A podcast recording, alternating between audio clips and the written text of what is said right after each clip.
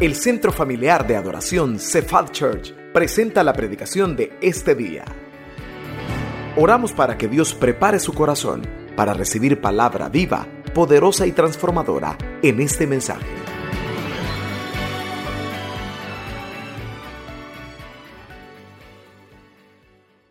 Bueno, para eso venimos a la iglesia, para eso nos congregamos, porque somos necesitados del Señor. ¿Cuántos reconocen que necesitan al Señor Jesús cada día de su vida? Y mire, venir a la iglesia es diferente que solo quedarse en casa. Usted puede quedarse en casa y ahí está el Señor, pero a la iglesia no en vano se le llama el cuerpo de Cristo.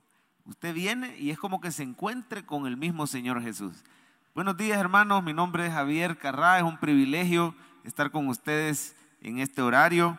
Quiero pedirles oraciones. Fíjense que mi papá, el pastor Francisco, tenía que predicar hoy a las 11 de la mañana y no lo va a poder hacer porque dio positivo a COVID el día de ayer. Está con síntomas bien leves, gracias a Dios, tenía él sus vacunas y todo, pero sobre todo la mano del Señor, ¿verdad? Que lo está sosteniendo, pero siempre necesitamos las oraciones de la iglesia. Así que me ayudaría con sus oraciones y le pedimos al Señor también que nos hable hoy en su palabra. Si quieren, primero leemos el pasaje del día. Vamos a poner en pantalla, creo que ya leyeron la declaración de fe, así que hoy vamos a poner directamente el título del mensaje que se llama Enemigos de gratis. Ahí está el título. Léalo conmigo. ¿Cómo se llama el título? Enemigos de gratis. Eso es lo que se gana el cristiano, mire, enemigos de choto. Bueno, y el pasaje está en el Salmo 120. Vamos a leer las palabras de alguien que se había ganado enemigos de gratis. Búsquenlo en su Biblia, porque dentro de un ratito vamos a subrayar algunas palabritas y a ver el significado y todo. Es bueno que tenga la Biblia abierta. Ya no la vaya a mover del Salmo 120. Salmo 120, damos 10 segunditos más para que todos lo hayan. Y después de leerlo, oramos por el pastor Francisco y por la prédica. Amén. ¿Lo tenemos? También aquí en pantalla va a estar el Salmo 120. Mire, esta persona se había ganado enemigos de gratis. Y dice así, a Jehová clamé estando en angustia. ¿Y qué pasó? Él me respondió. Libra mi alma, oh Jehová. ¿De quiénes, hermano? Labio mentiroso, de la lengua fraudulenta. Y mire, hoy le dice al mentiroso, le dice, ¿qué te dará? ¿O qué te aprovechará, oh lengua engañosa? Agudas saetas de valiente con brasas de enebro. Ay de mí, dice el salmista, que moro en Mesec y habito entre las tiendas del Cedar. Mucho tiempo ha morado mi alma con los que aborrecen la paz. Yo soy pacífico, mas ellos, así que hablo, me hacen guerra. Acompáñame con una oración. Señor Jesús, escucha la oración de tu pueblo del culto de las 7 de la mañana que te claman para que tú les hables. Cada domingo, Señor, tú siempre les hablas, no importa quién predique, pero es el Espíritu Santo inspirando a un instrumento humano para que ellos salgan de aquí, Señor, edificados, consolados, fortalecidos, exhortados y animados. Te quiero pedir por el pastor Francisco de manera especial, que está ahí en aislamiento, pero que tú fortalezcas su fe primeramente y también fortalezcas su cuerpo, Señor, que lo levantes, que prontamente estemos aquí alegrándonos y dando testimonio que tú hiciste un milagro más, así también por todos los que están enfermos en esta mañana, de COVID o de cualquier otro padecimiento, incluso personas que estamos aquí presencialmente, Señor, te pido que mientras tú predicas, tu Espíritu Santo reparta milagros, que mientras oímos hablar de Jesús, nuestra fe crezca de tal manera, Señor, que seamos sanados, que seamos librados, que se rompan cadenas, que se sane el corazón también y que nos ilumines para conocer tu voluntad. Ayúdanos a ser hacedores de la palabra y no oidores. En el nombre de Jesús, la iglesia dice, amén. Te vas a ganar enemigo de choto. Ya saben ustedes qué quiere decir esa palabra de choto, ¿verdad? Es famosa. Alguien por ahí en la política siempre anunciaba, ¿verdad? Que todo lo que él iba a dar en esa fiesta iba a ser de choto, decía. ¿Qué quiere decir? Que usted no va a pagar nada o que no tiene que hacer nada para recibir. Pues así en el cristianismo, esta es una de las grandes paradojas del cristianismo, que te haces cristiano y piensas que quizás el mundo se va a alegrar y no se alegra. Quizás se alegran tus hermanos en Cristo, ¿verdad? Y se alegra el Señor y hay fiesta en los cielos, pero al mundo no le cae en gracia que una persona se haga cristiana. Te ganas enemigos de choto. Yo recuerdo una pareja recién convertidos que ellos creyeron que toda su familia se iba a alegrar y miren, los más molestos por esa conversión era su propia familia. Les decían palabras como, ah, no, ya te lavaron el coco, hoy sí que ya te arruinaste, papá, hoy ya no vas a querer ir a fiesta, ya no vas a querer, hoy ya no vas a querer hacer dinero, hoy te vas a hacer aleluya, pero, pero papá, mamá, su propia familia, ¿verdad? Nosotros hemos dejado hábitos destructivos para nosotros, hemos salido de adicciones, ahora nos sentimos felices, ya no estamos deprimidos, no, no, pero ya te hiciste fanático, ya te hiciste aleluya, miren, los amigos no se alegraban, la familia no se alegraba, que no te extrañe si te ganas enemigos de choto. Yo no sé cuántos de los que están aquí han estado últimamente enfrentando conflictos en los que ustedes no, no buscaron ofender a la otra persona, simplemente le, brotan, le salen conflictos con los vecinos, en el trabajo, de la nada. Recuerde que es espiritual. ¿Usted cree que el enemigo va a estar contento que usted se levante temprano y venga a las 7 de la mañana a buscar del Señor? ¿Usted cree que al enemigo le va a gustar que usted esté creciendo espiritualmente.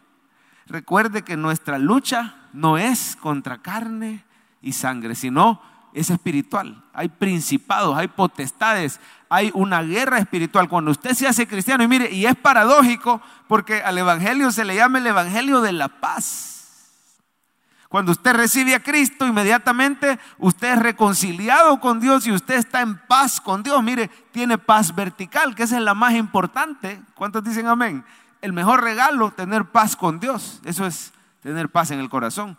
Y también, hermano, al Evangelio, no solo se le llama el Evangelio de la paz, cuando usted recibe a Cristo, usted recibe al príncipe de paz el Señor empieza a guardar su corazón. Dice que si usted tiene pruebas, usted ora y recibe la paz que sobrepasa todo entendimiento. Entonces, todo eso nos hace pensar que la vida cristiana va a ser una vida color de rosa, una vida pacífica. Pero no, a pesar, hermano, que tenemos la paz del Señor, que Él nos hace pacificadores y llevamos el mensaje de Cristo, a pesar de todo eso, pero estamos en guerra.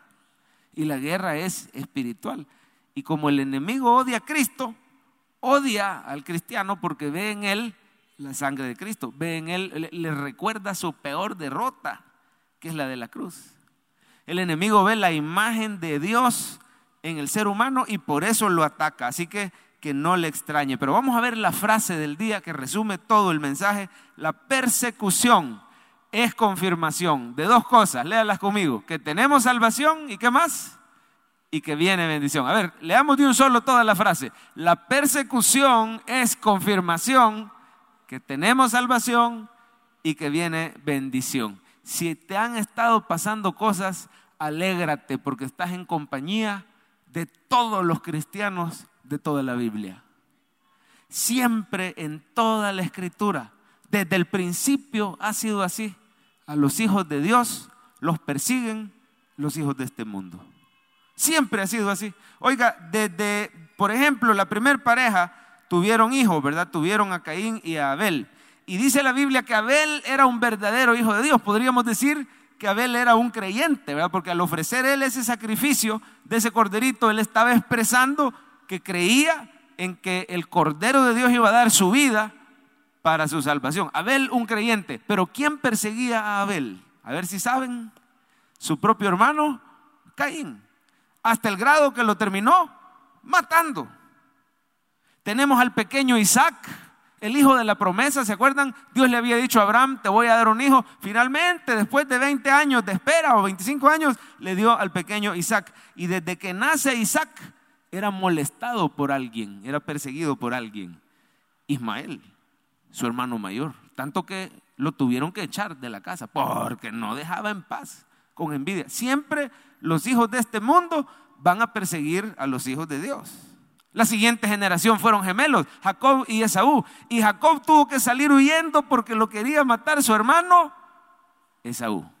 Hermano, ya va teniendo usted la idea, ¿verdad? Siempre a los hijos de Dios lo van a perseguir los hijos de este mundo. A Moisés lo escaparon a pedrear los mismos de su propio pueblo.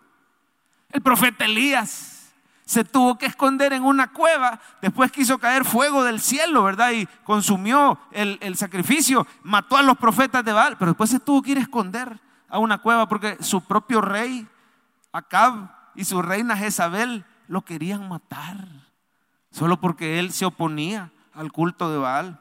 Así que el profeta Elías fue perseguido. Bueno, a ver, díganme ustedes, ¿se acuerdan de José, uno de los hijos de Jacob, el que tenía la túnica de colores? ¿quiénes lo odiaban y lo querían matar? Sus propios hermanos.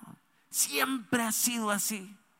A los hijos de Dios los persiguen los hijos de este mundo. Es una característica. Mire, si usted se ha sentido perseguido, si usted ha tenido conflictos, le han hecho injusticias, persecución a veces, problemas hasta legales, y uno no, no se ha querido meter, pero alégrese porque es confirmación que usted es salvo como estos que le acabo de mencionar y es confirmación de que le viene gran bendición a su vida. Alégrese cuando haya persecución porque también en el Nuevo Testamento lo vemos. Mire, el ejemplo del apóstol Pablo. El apóstol Pablo, él mismo era perseguidor de la iglesia y cuando estaban apedreando a Esteban, ahí en Hechos capítulo 7, no lo busque, ahí se ve que estaba el apóstol Pablo y se da a entender que quizás él estaba dirigiendo ese linchamiento o ese apedreamiento contra uno de los cristianos. Pero ¿qué pasó cuando después en el capítulo 9 se convierte el apóstol Pablo? Ahora la persecución comienza contra él. Y el libro de los Hechos termina con esa terrible persecución, ¿verdad? Y, se tuvo que él eh, tratar de defender legalmente, ¿verdad? Y buscar ir a juicio en Roma y todo, pero vemos esa persecución. Así que cuando, cuando uno se hace cristiano, comienza, se activa esa guerra espiritual. No se lo digo, hermano, para que se aflija, se lo digo para que se alegre, porque es normal, pero mayor es el que está en nosotros que el que está en el mundo. ¿Cuántos creen que Dios defiende a sus hijos? Así que en esa injusticia Dios te va a defender, pero debes saber que es normal y que es anuncio que te viene una gran bendición después de la prueba. ¿Cuántos dicen amén? Es confirmación. Pero mire, el ejemplo más grande de persecución es el de nuestro Señor Jesús, que vino a este mundo a sanar a los enfermos, que vino a este mundo a dar su vida por el pecador, vino a este mundo a enseñar, a traer la luz, a dar comida al hambriento, a sanar al leproso, a echar fuera demonios. Vino a hacer bien no vino a hacer mal, pero desde el principio enfrentó persecución. Y varias veces lo quisieron apedrear. Y varias veces lo quisieron matar. Lo ponían a prueba, hermano. Le ponían cascaritas para ver si se deslizaba en algo. Los fariseos todo el tiempo lo estaban tentando. Por eso el versículo 7 ahí en su Biblia, yo quisiera que usted subraye que esta es una característica del cristiano, ¿verdad? Dice que el versículo 7, yo soy pacífico, subraye si quiere esa frase, el cristiano es pacífico. Así Jesús era pacífico. Mas ellos, dice, así que hablo, o sea, con solo abrir la boca, me hacen guerra. Si quieres subraye eso, me hacen guerra. Al cristiano le hace la guerra el mundo. Es que no se te va a aparecer el diablo y te va a decir, te odio, te quiero matar. No, él va a usar instrumentos humanos que te hagan la oposición. Pero detrás de ellos está el enemigo de nuestras almas, está queriendo atacar. Y hermano, alégrese si usted ha sufrido injusticia, pleitos de la nada, conflicto con la gente, claro, donde usted no se lo haya buscado, donde no sea por nuestro mal carácter o algo así, sino que simplemente de choto, por ser cristiano. Pleitos con los vecinos, pleitos de la nada, enemigos de gratis, se llama el mensaje. Alégrese, porque mire, así le decían al Señor Jesús, yo soy pacífico, dice mas solo abro la boca, me hacen la guerra. Así le pasaba a David también. ¿Quién perseguía al rey David y le tiraba lanzas y lo quería matar? Saúl. Es que desde el principio se ve este patrón. Otra hermana me decía, pastor, en redes sociales, específicamente en Twitter, me he ganado tantos enemigos y tantos insultos solo por decir que creo que la salvación es solamente en Cristo Jesús. Solo con eso ya tengo un enemigo. Sí, que sos una intolerante, que sos una religiosa, que sos una retrógrada. Es una hermana en Cristo que es bien expresiva con su fe. Y es una hermana que se opone a cosas que van en contra de los valores cristianos. Por ejemplo, ella dice que cree que el matrimonio es entre un hombre y una mujer, porque así lo diseñó el Señor, que ella respeta a las otras personas que se quieran unir de otra forma, pero que el matrimonio es entre hombre y mujer así nacidos. Y solo por decir eso, porque la hermana sabe bastante de cuestión de leyes y es cristiana. Y dice que se ha ganado insultos de gratis, enemigos de... Mire, pero alégrese si usted se gana esos enemigos de gratis porque se los está ganando por causa de Cristo. Y el Señor Jesús dice que somos bienaventurados si nos persiguen por causa de Cristo.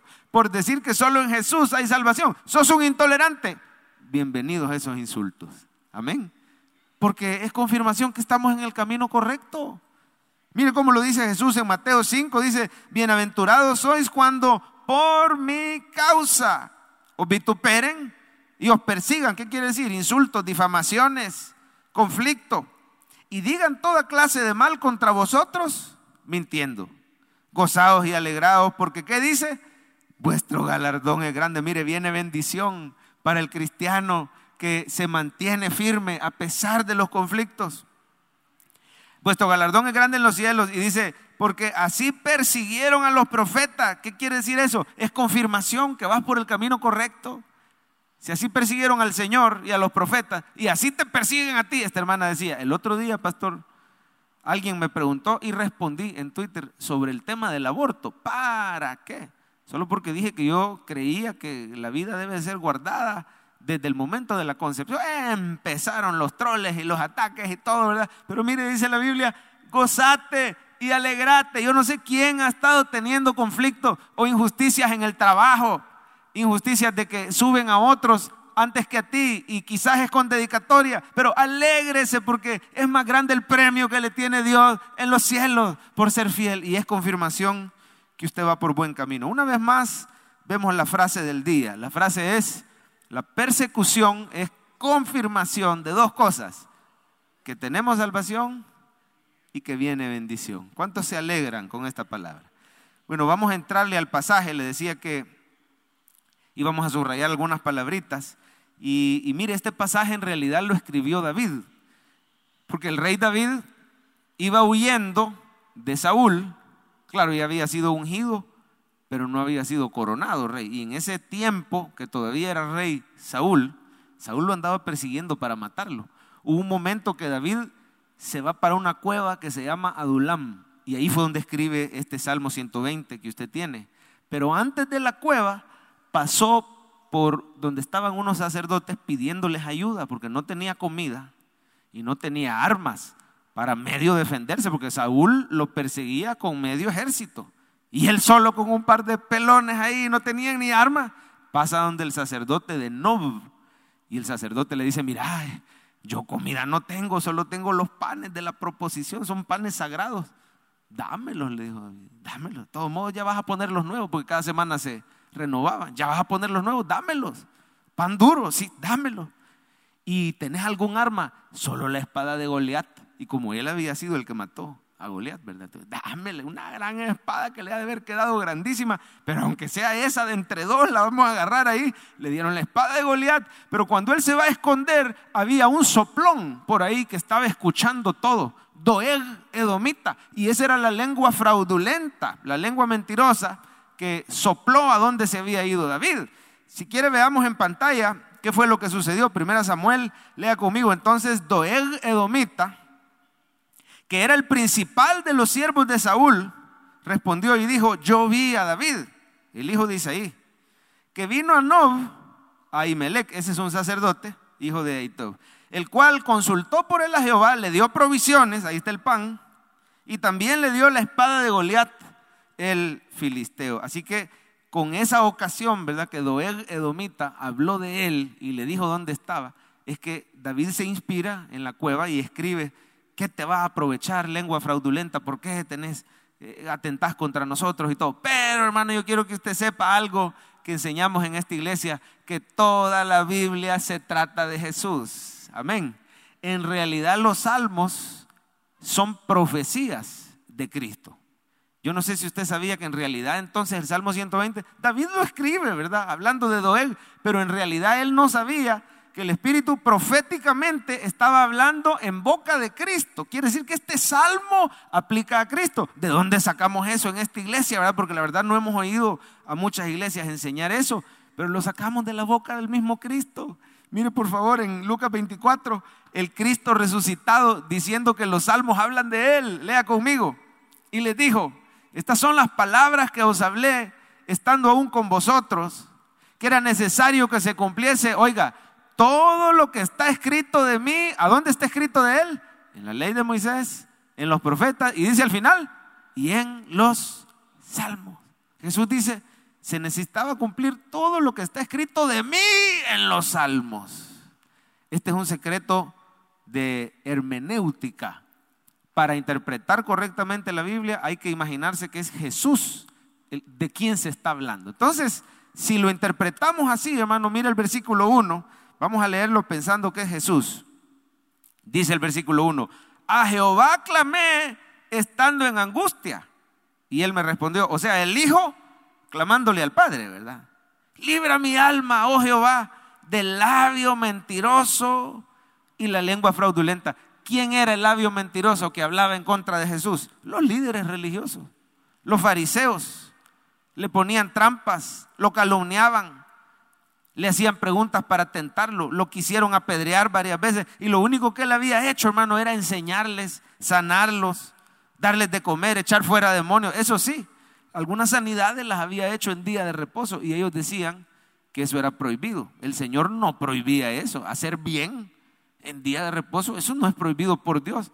Pero la religiosidad se había inventado un montón de reglas que ya no eran mandamientos de Dios, eran mandamientos de hombres.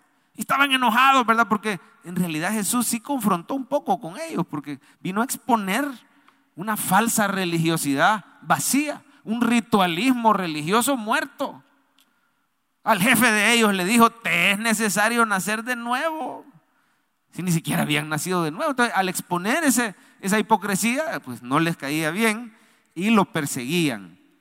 Miren el versículo 5, palabras de Jesús. Ay de mí, que moro en Mesec y habito en las tiendas del Cedar, hablando de Jesús en esta tierra, ¿verdad? Mucho tiempo ha morado mi alma con los que aborrecen la paz. Imagínense el Señor Jesús proféticamente diciendo esto cuando estaba en esta tierra. He morado mucho tiempo con los que aborrecen la paz. Me siento rodeado. Me siento como en tierra extranjera. Mesec y Cedar. Yo quisiera que subraye, por favor, esos dos lugares, el lugar de Mesec, el versículo 5, y el lugar de Cedar. Mesec, una tierra al norte de Israel llena de personas hostiles contra Israel, descendientes de Jafet. Detestaban a Israel y aprovechaban cada oportunidad para atacar. Cedar, una tierra al sur de Israel. El Señor está diciendo, me siento rodeado me siento como aislado, como en un pueblo extranjero, con gente hostil hacia mí. Yo no sé si le ha pasado en su trabajo, que usted se siente rodeado de personas en conversas hostiles al Evangelio. Si le ha pasado en las redes sociales, si le ha pasado con sus vecinos. La verdad es que el cristiano como que cuando se mezcla en el mundo, como que pareciéramos minoría. Pero acuérdese que Dios y usted son mayoría. No teman la persecución. Sin embargo, en cierta forma, todos vivimos en Mesec y en Cedar. Porque todos estamos como extranjeros en este mundo. Acuérdese que vivimos en este mundo, pero dice la Biblia que no somos de este mundo. Amén. Nuestra ciudadanía está en el cielo. Así que es normal que usted se sienta como que no, como que no casa en este mundo. Y se sienta sacado de onda, ¿verdad? Con la música de ellos. Eh, mire, preocúpese si usted casa demasiado bien en el mundo porque una de las señales que, que usted no es del mundo es que el mundo te persigue y el mundo te rechaza y el mundo no ama lo suyo. Solo como comentario lo digo, ¿verdad? Están va de venir y venir artistas del mundo a hacer conciertos grandes. ¿Usted cree que será conveniente que un cristiano se vaya a meter? Yo no le voy a salir de legalista a decirle es malo, es pecado. Pero realmente disfrutamos la misma música. ¿Ha oído la letra usted de estas de estas alabanzas, le iba a decir, de estas canciones. ¿Ha oído usted la letra de esas canciones? ¿Está usted de acuerdo cómo denigran a la mujer? y, cómo exaltan y glorifican el pecado. ¿Cree usted que será conveniente que un cristiano se vaya a meter a un estadio a ver este tipo de artistas? No, porque estamos en Mesec y en Cedar. Estamos en tierra extranjera donde son hostiles al cristiano. No adoptemos las costumbres, ni mucho menos adoremos los ídolos que ellos adoran. ¿Está conmigo, iglesia? Así que, hermano, cuando estamos en el mundo nos tenemos que sentir como se sentía el salmista. Me siento, me siento perseguido, me siento rodeado de gente hostil. Pero mire, alégrese porque, de nuevo, la frase del día, la persecución es confirmación, que tenés salvación y que viene bendición. ¿Cómo aplicamos esta palabra en la práctica? En primer lugar, si hoy estás teniendo un conflicto, deje que Dios lo defienda. Deje que Dios lo defienda. Esto es lo más importante, hermano, que usted descanse tranquilo sabiendo que sí, te van a perseguir, pero hay un Dios todopoderoso que cuida de sus hijos. Miren, el mes de enero vamos a empezar a leer, a estudiar, perdón, los días miércoles el Apocalipsis. Se va a llamar el diplomado Entendiendo Apocalipsis. Empieza el 4 de enero. No se lo vaya a perder porque de Apocalipsis se han escrito miles de comentarios, pero eh, todo el mundo dice que son bien elevados y, bien difíciles. Pero lo vamos a hacer lo más fácil posible, lo más sencillo posible con la ayuda de Dios. ¿Y qué se ve en Apocalipsis? Que la gente le tiene miedo al libro porque dice, híjole, un libro que habla de la bestia, un libro que habla del falso profeta, un libro que habla del dragón que persigue a la iglesia, un libro que habla de la persecución que va a haber. ¿Es un libro de miedo? No, es un libro de consuelo. Apocalipsis fue escrito para consolar a la iglesia. ¿Por qué? Porque se ve que el enemigo persigue, pero el Señor defiende a la iglesia. Hay un momento que el enemigo se ve como en forma de dragón en Apocalipsis y va persiguiendo a la iglesia y de repente se abre un gran abismo que se traga al dragón. Mire, lo que podemos ver es que si es cierto que el enemigo es fuerte, es cierto que el enemigo ataca, pero mayor es el que está con nosotros que el que está en el mundo y Dios defiende a sus hijos. ¿Y qué forma toma esto en la práctica? Que Dios da victorias legales que Dios ayuda a que aunque haya injusticias, al final se haga justicia. Que Dios se va a encargar, pero usted déjele las cosas al Señor. Mire el versículo 1, así tiene que orar usted. A Jehová clamé. No sé si quiere subrayar esa palabra, porque eso es lo que hay que hacer.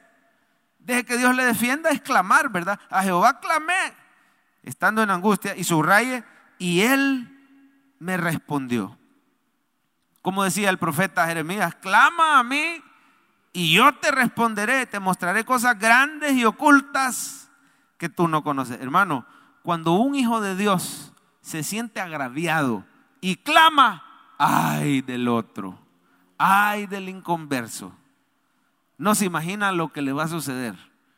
Ay del que toca a un hijo de Dios. Es como que toque la niña del ojo del Señor. Amén. Yo quiero que usted se vaya hoy sabiendo que usted y su familia están, mire, en el hueco de la mano del Señor. Y si alguien se atreve a tocarlo, usted se la va a ver con el Señor. Mire el versículo 3, dice, ¿qué le va a pasar a los que tocan a un hijo de Dios? ¿Qué te dará o qué te aprovechará?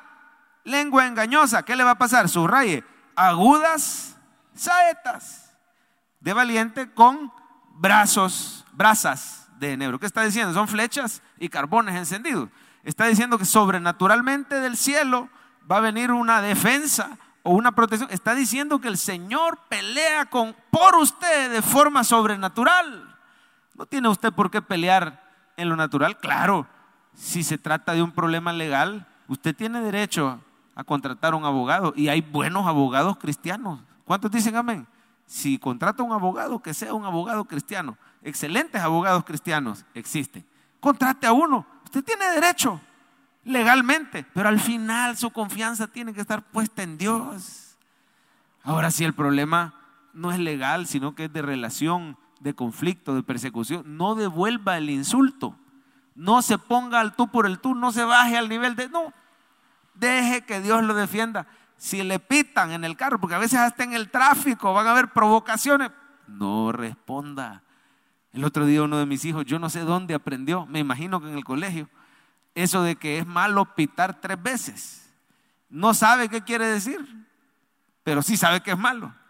Íbamos en el vehículo y no me acuerdo qué maniobra hice yo que me detuve mucho tiempo y de atrás me pitaron así.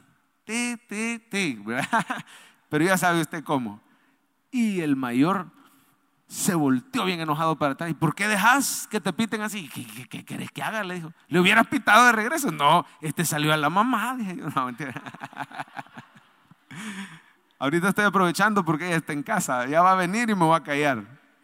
Pero le dije, no, mira, ganas no me faltaron. La verdad que en otro tiempo el Javier de antes, veme o le bajo la ventana y a ver qué le digo. Pero, pero no, uno se puede meter en un problema de intolerancia así, mire.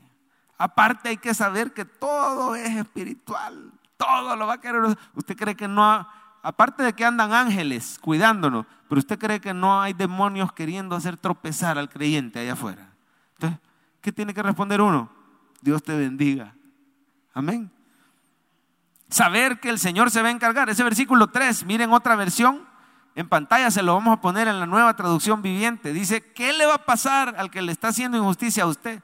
Ay lengua engañosa, ¿qué hará Dios contigo?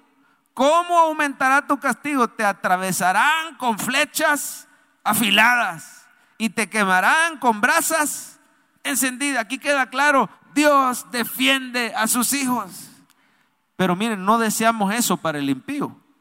Deseamos que se salve y que se convierta. Esto le va a pasar si no se arrepiente. ¿Sabe cómo puede durar a usted? Si alguien lo está dañando, Señor, conviértelo así como tuviste misericordia de mí, tenerlo con ella o con él. Alguien puede estarse metiendo en un matrimonio, interfiriendo en un hogar. Es un enemigo. Hay que orar por esa persona que se convierta. Hay que arreglar las cosas entre esposos y a esa persona orar que Dios la bendiga y que se convierta o que Dios lo bendiga. Y pedirle al Señor que Él pelee por... Si esa persona no se convierte, Usted ya sabe lo que le va a pasar. Ascuas de fuego amontonará sobre su cabeza, dice otro versículo. Y el Señor me dio dos promesas que le dé a alguien que está afligido porque está siendo perseguido injustamente. Mire Isaías 41, este es para usted. No temas porque yo estoy contigo. Y, y si quiere anote la cita nada más, lo que está en amarillo, para que le quede para usted. No temas, te dice el Señor, yo estoy contigo. No desmayes, yo soy tu Dios que te esfuerzo. Mire, siempre te ayudaré, siempre te sustentaré con la diestra de mi justicia. Y además, si está siendo perseguido, he aquí dice, todos los que se enojan contra ti serán avergonzados y confundidos. Hagamos una pausa. ¿Qué va a andar teniendo miedo el cristiano? Uy, es que dicen que ella es bruja y que hace mal de ojo.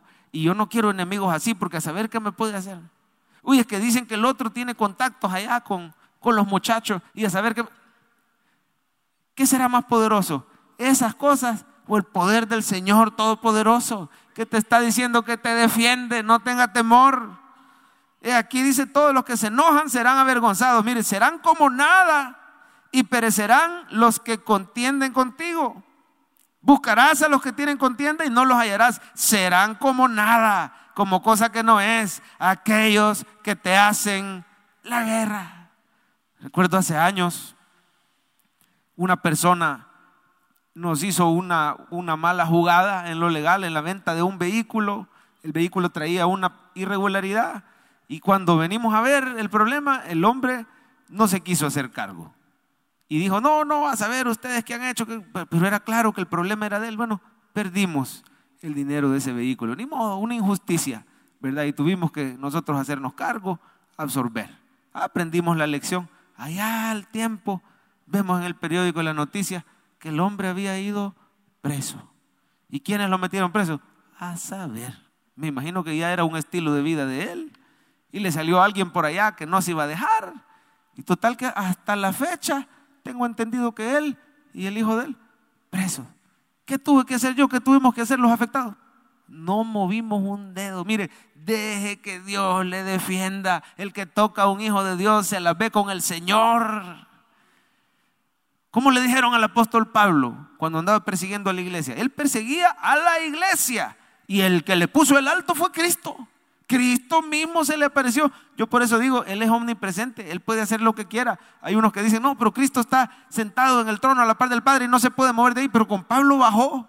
El mismo Cristo bajó y lo detuvo, ¿verdad? Y lo botó al suelo. Y cuando le dijo, ¿quién eres, Señor?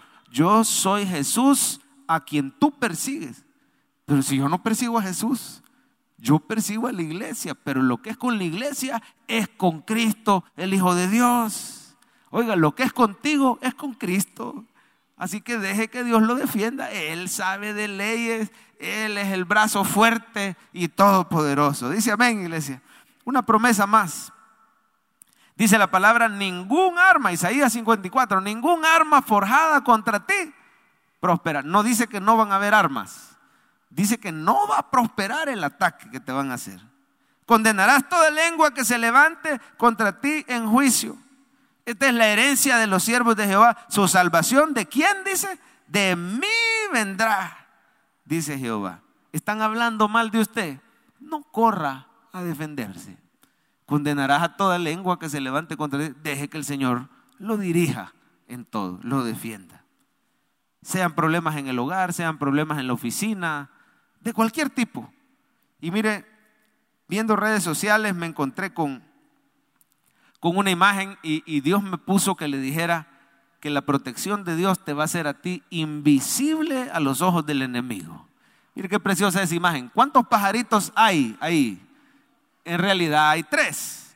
El pájaro mayor, que es la mamá, y los dos pajaritos. Pero desde afuera, ¿cuántos pájaros se ven?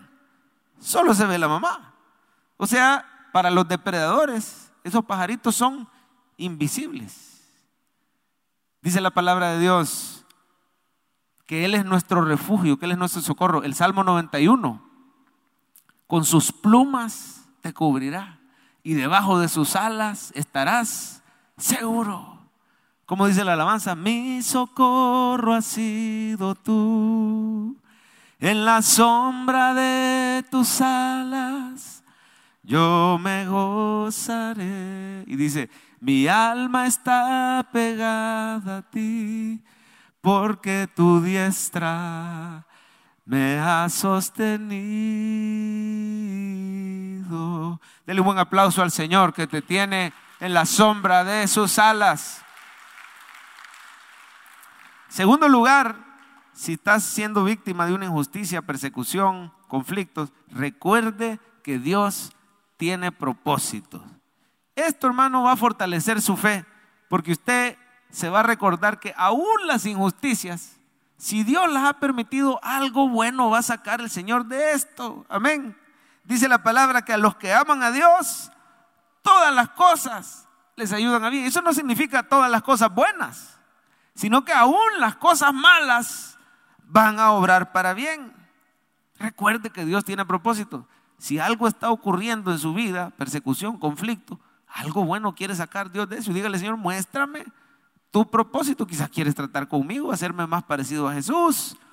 Quizás me quieres sacar de ahí y llevar para otro lugar. A veces el Señor obra de maneras misteriosas. Por ejemplo, ¿qué de bueno iba a salir de la envidia de los hermanos de José? Y que lo odiaran tanto que le quitaron la túnica, la ensangrentaron con la sangre de un animal y le mintieron al papá diciendo que lo había devorado una bestia y en realidad lo que hicieron es echarle una cisterna y lo vendieron a unos ismaelitas que llevaban caravana y estos lo fueron a vender a Egipto. Mire qué injusticia, desnudo lo vendían, así vendían a los esclavos, desnudo por unas cuantas moneditas, un insulto a su hermano de sangre, pero lo detestaban. ¿Y qué de bueno va a salir de eso? Es más, llegando donde lo compraron como esclavo, porque lo compró un, uno de los principales de Egipto, Potifar. Y todavía ahí le pasa otra cosa mala, que la esposa de Potifar pone sus ojos en él. Y como él no quiso acceder a las malas intenciones de la señora, lo calumnió, dijo que había querido sobrepasarse con ella y lo meten a la cárcel. De vendido como esclavo a prisionero en la cárcel. ¿Y qué de bueno va a salir de todo eso? Pero Dios sabía que venía una gran hambruna, donde se iban a morir Jacob y los doce hijos, incluyendo José. Y se iban a morir todos. Y Dios usa eso para que llegue José a Egipto y lo pone en un lugar de poder porque interpretó, no nos vamos a meter en detalles, interpretó unos sueños de las vacas gordas y de las vacas flacas y el faraón dijo, no hay hombre tan sabio como este, así que no solo creo en la interpretación del sueño, sino que tú vas a administrar. Y mire, cuando estuvo el tiempo de bonanza, Egipto se hizo riquísimo y de repente vienen los años de hambre y se estaban muriendo sus hermanos. Y se estaba muriendo, hermano. Oiga, lo que iba a llegar a ser el pueblo de Israel. ¿Y usted cómo cree que usted y yo somos salvos hoy? Porque de ese pueblo de Israel viene Jesús. O sea, si se morían de hambre, ahí se acababa la salvación de todo el mundo. No hubiéramos estado aquí usted y yo. Pero el Señor usa a José en Egipto y llegan los hermanos y él se les revela, ¿verdad? Les dice, yo soy José, que ustedes vendieron, no se preocupen, es Dios el que me envió aquí para preservarles la vida. Y ahí en Egipto, esos doce que entraron, hermano, llegaron a ser un millón de israelitas, ¿verdad? Las doce tribus y salen años después con Moisés y mucho tiempo después de la tribu de Judá viene nuestro Señor Jesús y hoy usted y yo tenemos salvación en Cristo Jesús gracias a la injusticia que le hicieron a José. Hermano, recuerde en esa injusticia que le están haciendo a usted que Dios tiene propósitos buenos. Haga mi favor, tóqueme al vecino y dígale, Dios tiene propósitos buenos. Tenga paciencia. ¿Qué de bueno va a salir que un Judas traicionara al Señor? Imagínense qué horrible. Yo creo que no hay sufrimiento más grande que el que tuvo el Hijo de Dios. Un discípulo cercano de confianza lo traiciona sus mejores amigos lo abandonan y luego todo el sufrimiento físico, el sufrimiento emocional y se burlaban de él. Los romanos se habían inventado la crucifixión como, como lo peor, ¿verdad? El sufrimiento más horrible. No se sabía si la persona moría deshidratada, asfixiada o desangrada. Pero al final de que se moría, se moría y todavía lo quebraban y todo. Bueno, a él no lo quebraron, pero sí lo atravesaron con una lanza. Había muerto, parece, de una falla cardíaca por, lo que se describe. Mire, una, una cosa terrible. ¿Y qué de bueno va a salir de eso? Bueno, gracias a esa injusticia, el Señor resucitó. Amén. Y hoy todo aquel que en Él cree no se pierde, mas tiene vida eterna. Esa injusticia que le hacen a usted va a ser de bendición para usted, para su familia y para muchas personas alrededor de usted. Esa palabra se la dice el Señor. ¿Sabe por qué? Porque Dios usa lo peor para llevarnos a lo mejor. Vamos a poner esa frasecita en pantalla, que Dios usa lo peor para llevarnos a lo mejor. Bueno, puedo pensar en el caso de mi hermana, Sami, que pasó una etapa, ella misma les ha contado en testimonio, una etapa de depresión terrible, un problema físico, pero una, una, mire, la depresión es bien distinto que, estar triste. No, la depresión clínica es cosa seria. La persona se levanta y no es que le haya pasado algo malo, simplemente su mente, su corazón, su cuerpo está, siente como que se le hubiera muerto toda su familia ayer, así, pero peor.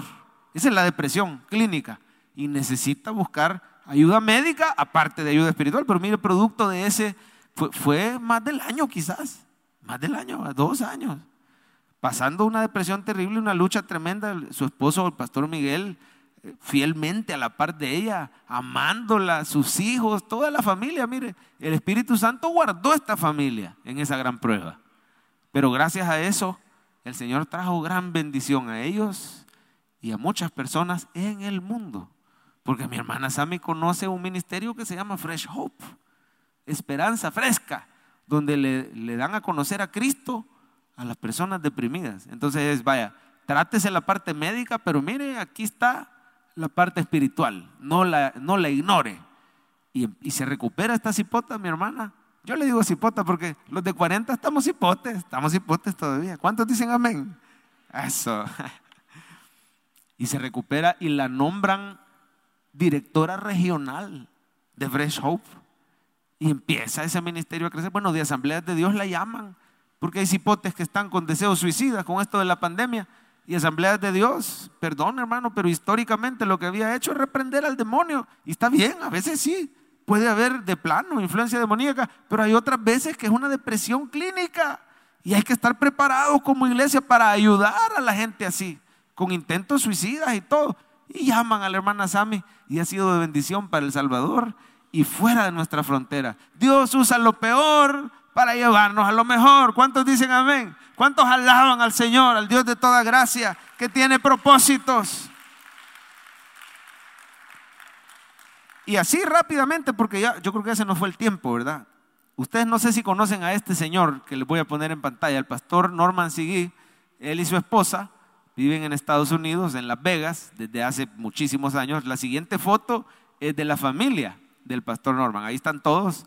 Eh, el pastor Norman está, es el alto que está a la par del de rojo, ¿verdad? Él y los demás son sus hijos, y la de gorrita, la más bajita, es la esposa del pastor Norman. Ahí está la familia. Este pastor Norman vivió en Estados Unidos muchos años y le hacen una gran injusticia, hace como 10 años, lo deportan, sin ser él una persona non grata en Estados Unidos, no, o sea, se portó siempre bien, un miembro ejemplar de la sociedad, pero simplemente él se fue en tiempo de la guerra y su estatus migratorio cambió, hoy ya no hay guerra, entonces tenés que actualizar tu estado migratorio, él se durmió en eso, de repente llega del colegio de dejar a su niño y le caen los del ICE y le ponen las esposas y va en un avión sin ventana, deportado de un día para otro al Salvador, después de 20 años de no estar aquí.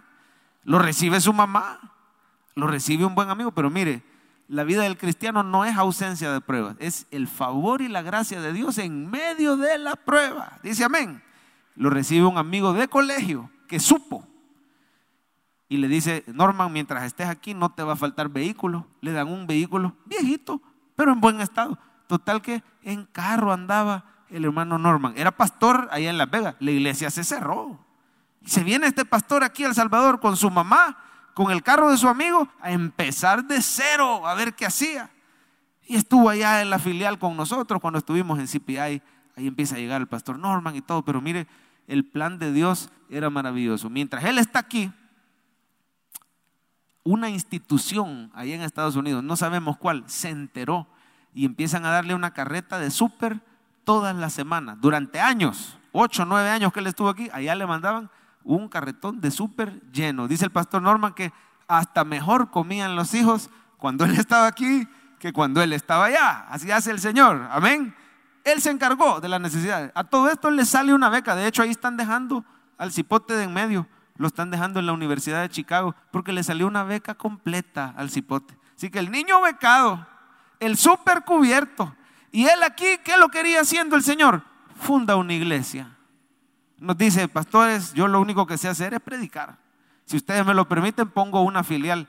Y mire, una de las filiales más exitosas de Cefad hasta la fecha, ahí está, Cefad Church San Francisco. Ese era el propósito de Dios con esa injusticia, con ese hogar que se paró injustamente durante 10 años hasta que se arreglaron los problemas. El Señor le puso un abogado gratis. Él no pagó un centavo. Y de los mejores abogados migratorios, después de 10 años, resolvió el problema. La siguiente foto es donde está el pastor que se quedó en vez de Norman. Ahí está. Él se quedó, el pastor Adrián, de Asambleas de Dios, se quedó, ni le digo dónde es, porque tienen airecito acondicionado y bien cómodo, no vayan, no vayan a agarrar para allá. Así que mejor ni les decimos, pero es aquí en San Salvador. Y mire, Cephal Church San Francisco, Dios los ha bendecido. Diga conmigo, Dios tiene propósitos buenos. Y ahora créalo para usted y para su familia. Ahora, ¿qué ganó Cefal Central de todo esto? Bueno, de ahí de San Francisco se vinieron una pareja de servidores para acá. Son los pastores, los hermanos Hirleman. No sé si los conoce. Hermano Carlitos, hermana Marisol, sirven en el grupo de alabanza son líderes del Life Group y ha sido una tremenda bendición. Cuando Norman se va, ellos decidieron venirse a la central. Así que hasta la central se las caló, mire, con una pareja preciosa de servidores. Es que la Biblia dice, a los que aman a Dios, todas las cosas les ayudan a bien. Y termino con el último punto. Hermanos, si usted está siendo víctima de conflictos, injusticia, persecución, número tres, perdone, perdone. Usted sabe a quién y usted sabe de qué. Pero Dios me dijo que le dijera que perdone. Y le voy a dar tres razones por qué usted tiene que perdonar. En primer lugar, porque no es la persona, es el enemigo el que está detrás. Entonces, ¿para qué se va a resentir con la persona si en realidad tu lucha es contra el enemigo? Y el enemigo es el que te ha querido desanimar con eso que te hicieron. Pero perdone a la persona, hermano. Perdone en segundo lugar porque detrás de todo hay alguien más grande que el enemigo. Está el propósito de Dios. Es cierto, el enemigo te quiso desanimar, pero lo que él quiso para matarte, Dios lo va a usar para darte vida. Amén. Así que perdone porque Dios tiene propósito bueno.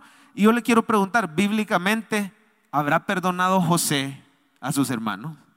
¿Se ve alguna escena donde José perdonó? Sí se les tira en el cuello y empieza a llorar y los perdona y les dice, no se preocupen que de aquí en adelante no les va a faltar nada, ni a ustedes ni a sus niños. Yo no me voy a vengar, porque Dios es el que estaba detrás de todo. ¿Será que bíblicamente podemos sustentar que David perdonó a Saúl? Yo creo que sí, porque Saúl se murió, ¿verdad?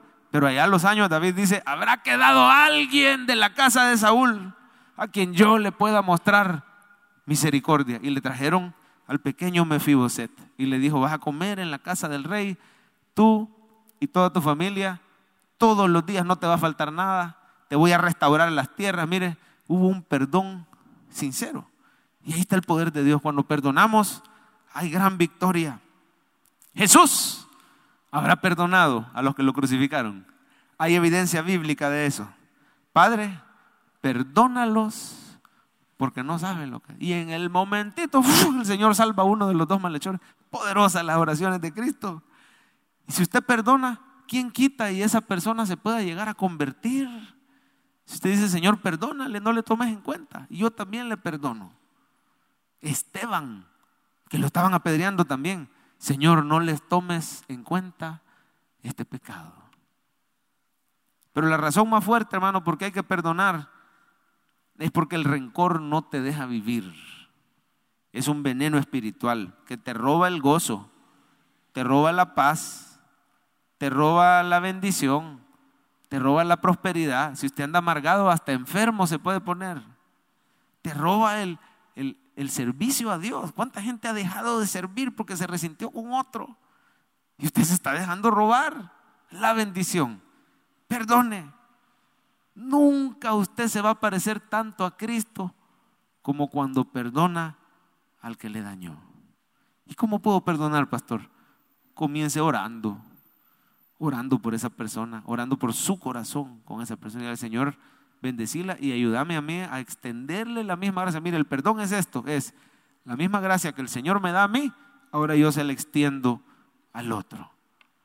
Y si usted goza del perdón de Cristo, yo sé que el Señor le va a dar el poder para perdonar. Vamos a pedir que pase el grupo de alabanza y mire esta última frase que está en pantalla. Perdona y serás promovido por Dios.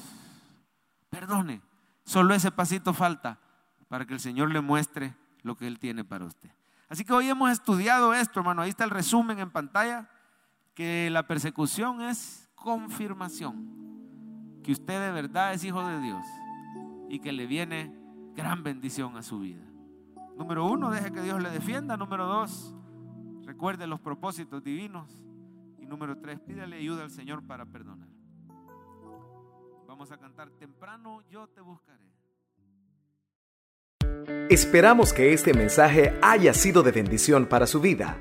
La Biblia dice que Dios es santo y el ser humano es pecador, pero en su gran amor, el Padre envió a Jesucristo a morir en la cruz para pagar por nuestros pecados. Luego lo resucitó para darnos vida eterna. Si usted cree en Cristo como Salvador y Señor, hable con Él diciendo, me arrepiento, perdona mis pecados, te ruego que me salves. Ponga su fe en Él y crea que solo Cristo le puede salvar. Bienvenido a la familia de Dios. Le invitamos a congregarse en Cephal Church los domingos a las 7 a.m., 9 a.m., 11 a.m. y 5 p.m.